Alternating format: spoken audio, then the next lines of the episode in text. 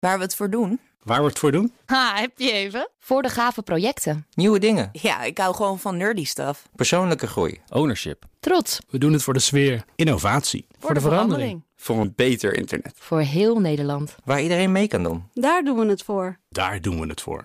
Waar doe jij het voor? Kom werken voor KPN en groei op jouw manier. Check de actuele vacatures op het gebied van data, security, development en networking op jobs.kpn.com/tech. BNR Digitaal wordt mede mogelijk gemaakt door SecureLink. SecureLink. Safely enabling business. BNR Nieuwsradio. BNR Digitaal. Herbert Blankenstein. Welkom bij BNR Digitaal met een ander onderwerp dan eerder aangekondigd wegens actualiteit. De Commissie van Toezicht op de Inlichtingen en Veiligheidsdiensten heeft de AIVD en de MIVD een flinke tik op de vingers gegeven. We hebben gekeken naar het interne beleid, naar de werkprocessen, de inrichting van technische systemen. En we constateren dat daar hoge risico's zijn voor onrechtmatig handelen door die diensten. Dat zei Jantine Kervel van de CTIVD eerder op BNR. Mijn backup is vandaag ICT-ondernemer Astrid Oosterbrug, voormalig Kamerlid ook. Fijn dat je er bent. Dankjewel. En als altijd beginnen we met Het Techkompas. En daarin bespreken mijn backup-redacteur Wesley Schouwenaars en ik een actuele kwestie in de techwereld. En we vertellen wat we daarvan vinden. Wesley, we hebben het over de digitale kluis voor Nederlandse burgers. Ja, deze zomer kwamen VVD-Kamerlid Jan Middendorp en D66-Kamerlid Kees Verhoeven met een initiatiefnota voor wat eh, de digitale kluis is gaan heten. Nou, daar is gisteren over gestemd in de Tweede Kamer. Positief. En dat betekent dat het eh, plan door het kabinet in behandeling moet worden genomen. Eh, Kamerlid, eh, eh, VVD-Kamerlid Middendorp legde eerder op BNR al even uit hoe die digitale kluis er dan ongeveer uit moet komen te zien. Stel je voor een eh, postkantoor met per, per Nederlander één, eh, één kluisje. Dan eh, moet je je voorstellen dat alle overheidsinstellingen naar dat kluisje toekomen en daar persoonlijke gegevens uithalen van jou. Ja, een plek dus waar alles bij elkaar staat opgeslagen. En waarbij dan ook eh, duidelijk eh, moet zijn welke instanties toegang hebben tot welke informatie. Eh, die digitale kluis zou in het begin vooral basisinformatie moeten bevatten, zoals adresgegevens, leeftijd en de burgerlijke staat. Later zou bijvoorbeeld ook diploma's, verzekering, openstaande boetes toegevoegd kunnen worden. En veel van onze digitale informatie die wordt op dit moment natuurlijk nog verspreid opgeslagen. Ja. Ehm, en daarnaast moet elke Nederlander ook een digitale identiteit krijgen om zo dubbele opslag van gegevens te voorkomen. En het zal allemaal ook moeten leiden tot minder fouten en lagere kosten. Geweldig idee. Maar Astrid, je- wat valt er te lachen? Dat is mijn vraag aan jou. Ja, ja, sowieso vind ik, word ik altijd een beetje onrustig als, eh, eh, als je van decentraal naar centraal gaat. Dus eh, zeg maar al die plekken waar je allemaal stukjes data hebt en dat op één plek zet. En dan ook nog zegt van dat is hartstikke veilig. Ik vind dat nog wel een extra onderzoekje waard. Ja, ik kwam trouwens bij, in een van de nieuwsberichten die ik hierover las, bij nu.nl was dat, kwam ik het woord gedecentraliseerd tegen. Alsof Ja. dit een gedecentraliseerde kluis. Maar dat vond ik nergens anders terug. Nee, nee, volgens mij is dit juist eh, waar alles juist centraal opgeslagen wordt op Ja. één plek. Nou, ik vind dat. Nou, vanwege ook mijn achtergrond als eh, vanuit de hackers zien toch best wel een uitdaging. eh. Want kwetsbaar. Want kwetsbaar, ja. En, en een ander eh, aspect wat ik hiervan hoorde... is dat je dan als burger ben je ook verantwoordelijk voor de data die erin staat. Nou, die vind ik ook best wel link. En wat ik eigenlijk veel interessanter vind aan het verhaal... wat ik ook terughoor... Wacht is- even, als burger. Oh, ja. link, want mensen zouden dan, omdat het hun goed uitkomt, hun, hun adres juist fout kunnen invullen. Bijvoorbeeld. Ja, ja, want, ik nu iets heel raars? Nou ja, dat begreep ik een beetje uit. Dat je dan in staat bent om te controleren of de gegevens er goed in staan. Als je te goed ja. bent, ja. Ja, als je het goed Maar ja, je kunt dan ook gewoon wat extra kinderen toevoegen. Of de juist afhalen misschien. Of, eh, Creatief, had ik nog niet aan gedacht. nou ja, ik weet, eh, dat, dat zal natuurlijk allemaal goed ingeregeld gaan worden. Want zo kennen wij onze overheid dat ze alles goed inregelen. Maar goed, weet je, het is ja. toch allemaal heel uitdagend, eh, dit soort dingen. Dat ook. Uh, Wesley, wat vind jij? Ik deel dat gevoel persoonlijk wel, zeker op het gebied van veiligheid, alles op één plek. Ik, ik hoorde eh, eh, eerder, ehm, dat was al van de zomer, dat eh, eh, Jan Middendorp hierover sprak bij ons op BNR. ehm, dat ehm, het argument daarvoor ook gezegd kan worden van ja, oh, dit staat nu ook al op allerlei plekken. En als je een goede hacker bent, dan kun je er dan ook wel bij. Ja, ik vind dat, dat, Ja, stelt mij niet gerust. Ja, nee, zacht nee. gezegd. Nee, nee, nee. Nou ja, goed, een goede hacker kan overal bij. En dat is geen Ja. reden om al- van alles nog wat niet te doen, denk ik dan Nee, weer. precies. Maar ja, eh, welke ambtenaren krijgen toegang tot welke gegevens? Nou ja, dat vind ik Je veel wilt interessanter. ook dat een ambtenaar alleen maar die dingen mag, te zien krijgt die hij mag zien. En dat zou ik veel heeft. interessanter vinden. Dat ik kan Ja. zien welke ambtenaar zit nou precies eh, een beetje in, te, in welke data te grasduinen. En is dat nou echt nodig? Ja, mag ik de, het zo samenvatten? er zijn nog heel veel vragen en we moeten het nog zien. Want ja, maar het debat moet nog, is er ja, nog niet, hè? Nee, precies. Het debat moet nog gevoerd worden. En eh, nou, ik hoop dat de Kamerleden daar allemaal heel erg eh, scherp en kritisch op zijn. Want zo kennen we ze ook. Oké, Astrid en Wesley hiervoor bedankt. BNR Nieuwsradio. BNR Digitaal.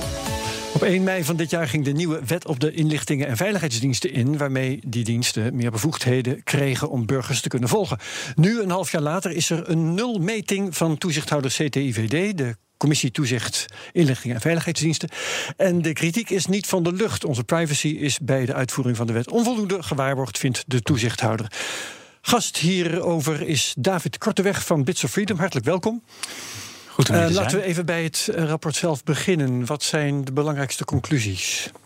Nou, de belangrijkste conclusie is toch wel de, de, de rode draad die de toezichthouder constateert bij de diensten. Is dat ze eigenlijk zelf onvoldoende eh, zicht hebben.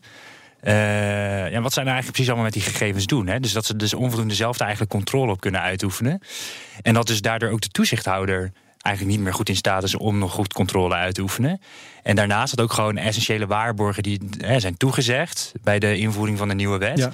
Dat die gewoon niet zijn eh, ingevoerd in beleid en in, in, in instrumenten. Maar om- het eerste wat jij zegt is... de geheime diensten die zeggen zelf dat ze te weinig controle hebben op de gegevens. Nee, dat is zeg maar wat, dat is wat, eh, dat is wat de toezichthouder heeft geconstateerd. Hè. Dus De bijvoorbeeld- toezichthouder constateert dat Ja. de inlichtingendiensten weinig controle hebben op de gegevens. Ik Nou, dat ze, dus niet, hebben, ja, ze hebben dus niet, zeg maar, hebben, ze hebben niet het beleid en zeg maar, ook de technische instrumenten. Dus hè, dat als je heel veel Ja. gegevens verzamelt, dat je dan bijvoorbeeld ook gewoon permanent in de gaten kan houden. Ja, wie, wie, en wie kan er nou precies bij de gegevens?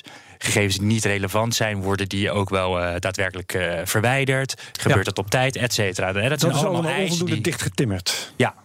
Oké, Astrid, jij bent, eh, ik noemde het net al, ex-Kamerlid voor de Partij van de Arbeid. Eh, Ja. hoe komen er allerlei herinneringen bij jou boven aan je werk? Ik bedoel, had jij hier flink tegen willen uitvaren bijvoorbeeld? Nee, dat heb ik ook gedaan. Ik ben ook tegen mijn fractie toen ingegaan. Heb deze, juist tegen deze Toen de wet in gestemd. voorbereiding was. Ja, ja, Ja. en ook juist om deze dingen. Om de juiste toezicht die niet ingeregeld was. de enorme dataverzameling waar ja, ook geen goed toezicht op was. Nou, dat werd gezegd, dan richten we dat opnieuw in. Ja. Eh, dus op zich vind ik het goed dat dit naar buiten komt op deze manier. Want het geeft Ja. ook aan van, wacht eens even. Daar is die commissie van toezicht Ja, ook voor. Hè? Ja. dus die doet echt wel zijn werk. Ik vind ook dat de andere commissie die ingesteld is, doet ook goed werk. Welke andere commissie? Eh, de BIT, Ja, dat nee, is de toetsingscommissie Ja, inzetbevoegdheden. Dat is een nieuwe, dat is dan geen toezichthouder, maar dat is een commissie die bij bepaalde, de inzet van bepaalde bevoegdheden vooraf moet toetsen of dat dan mag Oh, of oké. niet. Ja, Ja, dus die eh, waarborgen zijn er wel. Maar je merkt nu wel dat eh, het, het is gewoon nog niet goed ingericht. En dat was al bij het eh, inbrengen van deze wet. En daar zijn deze kritische vragen al gesteld. En er is zelfs een nee gestemd door vanwege een referendum. En Ja. er zouden aanpassingen zijn. Dan zie je toch dat. Ja, weet je, dat is niet voor niks dat men zo kritisch is op deze wet. Ja, overigens moeten we vaststellen, eh, er worden risico's gesignaleerd. En er wordt niet gesignaleerd dat er al fouten zijn gemaakt. Hè? Zo eerlijk moeten we wel zijn. Ja, zeg maar ze inderdaad die nulmeting. Het is wel zo dat ze alleen maar hebben gekeken wat het risico is dat er onrechtmatig gehandeld kan worden. Ja. En dat is in een aantal gevallen is dat het risico hè, wordt op hoog geconstateerd. Nou, dat is op zich natuurlijk wel heel ernstig als je bedenkt dat Ja. hè, de bevoegdheden. eh, zijn op een paar punten hè, zijn uitgebreid. Dat is ook eigenlijk de- hele tijd gezegd van oké, we willen die bevoegdheden uitbreiden. Maar dan moeten de waarborgen en het toezicht moeten ook scherper. Dat is eigenlijk altijd ja, want wij hebben ook gewoon kritiek op zeg maar, de uitbreiding van die bevoegdheden. Maar door de voorstanders van die wet is altijd gezegd. eh, we, eh, wees Ja. gerust, er komen extra waarborgen en het toezicht wordt scherper. Maar wat Ja. je nu dus juist ziet, is dat die bevoegdheden zijn uitgebreid. Maar dat nu een half jaar later zijn. Eh, en, eh, en die waarborgen zijn nog steeds niet zijn Nee. uitgevoerd door de diensten zelf. Nog even een stapje terug. Eh, jullie zijn altijd kritisch geweest op, op die wet. Waarom waren jullie kritisch Ja. over het uitbreiden van die bevoegdheden in de eerste plaats? Ja, zeg maar, onze kernkritiek dat focust toch wel echt op de uitbreiding van zeg maar, de, de tapbevoegdheid of de interceptiebevoegdheid. Hè, waar dat zeg maar, voorheen toch op de kabel, dus op het internet ge- gericht eh, alleen kon. Is dat nu uitgebreid naar ja, een ongerichte bevoegdheid, wat we ook wat sleepnet noemen. hè. Dus dat ze op grote schaal Ja. eh, stelselmatig gegevens kunnen verzamelen op het internet. Dat wordt ja, eufemistisch de onderzoeksopdrachtgerichte interceptie genoemd. Ja. En we hebben ook altijd gezegd dat dat extra criterium wat er dan op het laatst nog bij is gekomen, van nou, die bevoegdheid moet zo gericht mogelijk worden ingezet, dat je daarmee de, de angel er niet uithaalt. Want dat maakt het nog steeds mogelijk om, eh, om dus echt op die grote schaal gegevens te verzamelen. En je ziet nu zelfs ook dat ze die, ja, die eisen, dat criterium van gerichtheid, zo gericht mogelijk inzetten en toepassen. Nou, dat de diensten daar blijkbaar dus niet eens gehoor aan geven. Ja. Nou hebben wij, uh, we, we, zitten hier tegen een lege stoel aan te kijken in de studio. We hadden graag iemand hier gehad die voor deze wet is geweest. Uh, Kees Verhoeven kon niet komen bijvoorbeeld. Uh, we hebben met de IVD gesproken, die wilde niet komen. Maar die hebben ons wel uitgelegd, en dat vond ik best wel een steekhoudend verhaal. inlichtingendiensten uh, niet zo erg over gericht uh, opsporen. Die gaan over ongericht opsporen. Die moeten namelijk dreigingen signaleren waarvan wij op voorhand niet weten dat ze er zijn. Dat is dus ongericht kijken, je oor te luisteren leggen in de samenleving op allerlei manieren. Um, waarom zouden ze dat niet mogen doen, is eigenlijk mijn vraag aan jou. Nou, wij vinden het belangrijk. Kijk, wij vinden Want het, het verhaal is ja. altijd: uh, mensen worden he, onschuldige burgers worden behandeld alsof, alsof ze verdachten zijn. Maar ja, verdachten niet. Dat ze moeten dus wel ongericht kunnen peilen op allerlei manieren. En waarom niet op digitale manieren? Dat is eigenlijk de vraag. Dat mogen ze ook op digitale manieren, maar wij vinden het belangrijk dat die schaal dat die echt beperkt blijft. En hoe die wet nu is opgesteld, ja, is dat zeg maar te onbepaald. Zeg maar, kan dat net wat uitgegooid kan worden, kan, kan enorm zijn. En uh, daar hebben we zeg maar altijd onze kritiek ook, heeft zich daarvoor een groot deel op gefocust. In combinatie ook met de mogelijkheid dat die data, die dan verzameld wordt, uitgewisseld kan worden met buitenlandse diensten. Internationale samenwerking ja. is prima. Maar dat je dat vervolgens ook kan uitwisselen zonder dat die data die je dus hebt binnengehaald ook nog eens is geëvalueerd. Dus dat er is gekeken wat er, of die data überhaupt relevant is. Of Als Toosbrug? Nou ja, dat, dat verhaal vooral van uh, je moet ook voor, goed voor je eigen burgers zorgen. Maar ook het verhaal van er is zo ongelooflijk veel data wat dan verzameld wordt. Dat het echt een speld in de hooiberg wordt. En wij hebben daar ook een aantal maal vragen over gesteld. Van hoe zorg je nou dat die data echt daadwerkelijk ook goed kan worden. En dat antwoord, nou ja, dat komt ook uit dit rapport nog steeds niet naar voren. Dat er nog alles schort aan de uitvoering van de wet op de inlichtingen en veiligheidsdiensten, dat weten we nu. Maar hoe nu verder? Dat bespreken we straks na de reclame. BNR Nieuwsradio.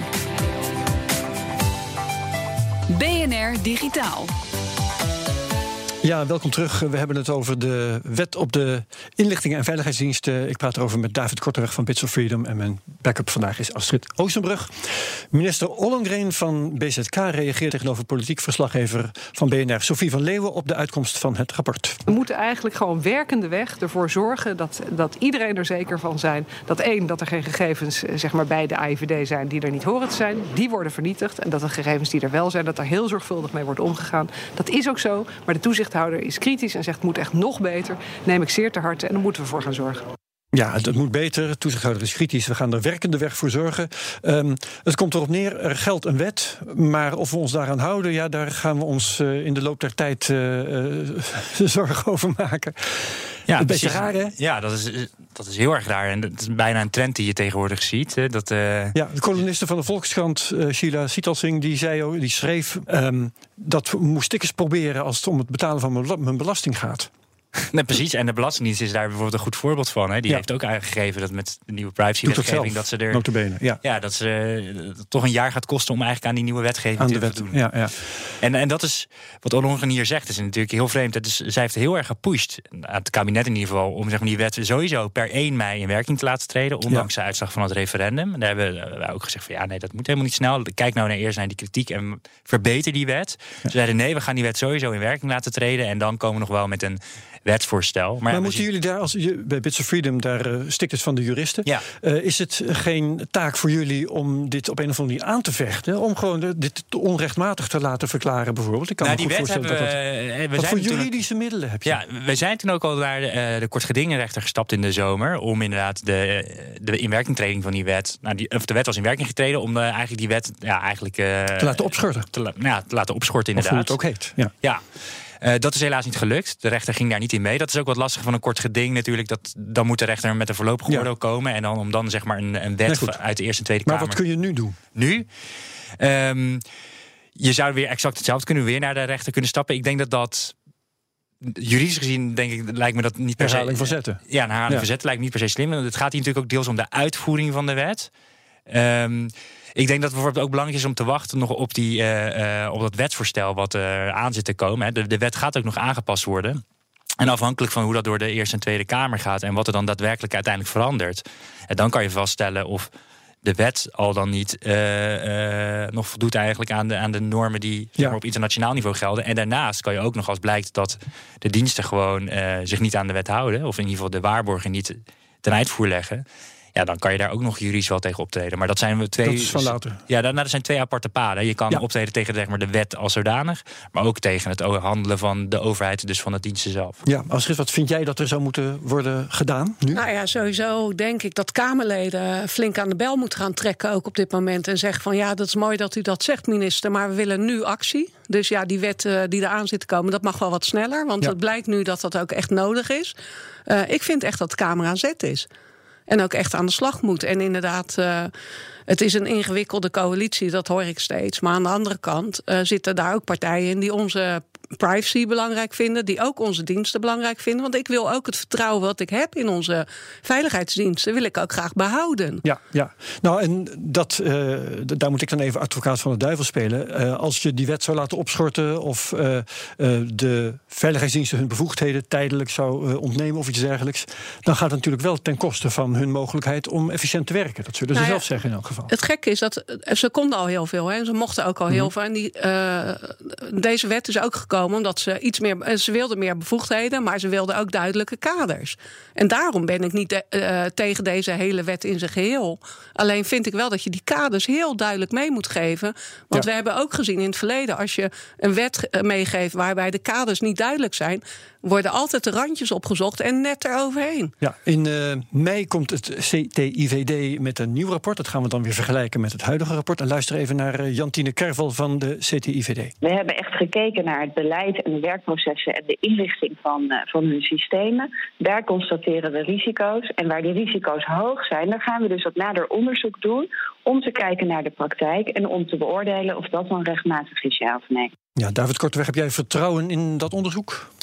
Uh, zeker. Ik denk dat uh, de CTVD, nou ja, dat laat het rapport ook zien, die, die is ook gewoon kritisch. Dat is ook eigenlijk de enige partij buiten de diensten om, die zeg maar ook volledig toegang hebben tot de, uh, tot de systeem dus van de We moeten het van hun hebben. Ja, en dan moeten we dus ook heel goed daar naar luisteren. En juist inderdaad, dus ook de minister moet daar naar luisteren. En dat hebben wij gisteren bijvoorbeeld ook samen met Amnesty International hebben ook opgeroepen om in ieder geval nu in ieder geval te stoppen met de inzet van bevoegdheden om zeg maar grootschalige gegevens te verzamelen. Als dat gericht wordt ingezet, oké. Okay, maar de problematiek speelt natuurlijk juist bij die grootschalige verzameling van gegevens. Hier moeten we bij laten. Dankjewel, David Korteweg van Bits of Freedom. BNR Nieuwsradio. Herbert Blankenstein. Smartphones kunnen steeds sneller worden opgeladen en een volle batterij gaat bovendien langer mee. Dat is fijn, maar hoe werkt het ook alweer? En vooral, hoe kunnen we dat in de toekomst nog beter maken? The Verge zocht het uit en Wesley Schouwenaars bekeek de video. USB-C for Android phones and the Lightning cable for iPhones are now capable of delivering hours of battery life with minutes of charging. It makes life easier if you're running to meetings and don't want to carry around battery packs. Zelf heb ik net een nieuwe smartphone. Met goede accu, die gelukkig ook nog snel oplaadt. Hoe krijgen ze dat eigenlijk voor elkaar? Eerst moeten we begrijpen hoe opladen überhaupt werkt. Tijd voor een stukje basis natuurkunde. Volts, amps and watts. Let's look at it like this. Volts represent the amount of electricity available in your wall outlet. The current, or amperage, is controlled using your charging brick and is the rate at which the electricity travels. And finally, the watts are the total electrical power that gets into your phone. This means that watts are the products of volts and amps. Volts times amps equals watts. Oké, okay. maar hoe zorg jij dan voor dat het ook snel gaat? In order to charge our battery, we can increase the volts and charge it faster. If we increase the amperage, we could also charge the battery faster. And if we increased both, we can drastically increase the power going into the battery. Alleen één probleem. Bij het verplaatsen van energie is sprake van weerstand. En het bijproduct? Hitte. Excessive heat for batteries, as we know, is really, really bad. Gelukkig is daar de technologie. En het kan best snel zonder oververhit te raken. Today, USB-C has come a long way. It supports up to 100 watts, charging times set by the manufacturers, and supports a wide variety of devices. To make sure that the battery doesn't overheat, OEMs like Qualcomm and Apple install devices called charge controllers. They regulate electricity going into the device and make sure that they don't overvolt or overcharge, and thus keep the battery safe and cool. Fijn. Maar hoeveel sneller kan het in de toekomst? Unfortunately, not much. Oh. Echt niet? Qualcomm is working on the next fast charging tech called Quick Charge 4 Plus. It's actually available on a couple phones right now, but not many. Quick Charge 4 Plus aims to not only regulate heat better from the conductors, but also charge the phone even faster. In fact, Qualcomm designed a reference smartphone which can charge from 0 to 50% in just 15 minutes, which is pretty fast. Your next flagship smartphone is probably going to be using Quick Charge 4 Plus and get closer to those numbers. And while those numbers aren't instant, well, at least your phone won't blow up. Je hoort een bijdrage van Wesley Schouwenaars. En de video kun je terugvinden op bnr.nl/slash digitaal. Astrid, doe jij veel om de batterij van je smartphone zo lang mogelijk te laten uithouden met één lading? Ja, ja, want ik ben nog wel eens lang onderweg en het komt nooit goed uit. Maar ja. Wat doe je dan bijvoorbeeld? Om... Ja, alle pushmeldingen uit en uh, wifi uitzetten. Lekker veel dingen uitzetten. Ja. Oké, ICT-ondernemer Astrid Oostenbrug, bedankt voor je aanwezigheid vandaag. Dit was BNR Digitaal. We horen graag wat je van het programma vindt. Vragen, klachten, complimenten kunnen naar digitaal.bnr.nl of naar @bnrtech op Twitter. BNR Digitaal terugluisteren kan via de site, de app, iTunes en Spotify. Heel graag tot volgende week. Ook Bas van Werven vind je in de BNR-app. Ja, je kunt live naar mij en Iwan luisteren tijdens de ochtendspits. Je krijgt een melding van Breaking News. En niet alleen onze podcast Ochtendnieuws, maar alle BNR-podcasts vind je in de app. Download nu de gratis BNR-app en blijf scherp.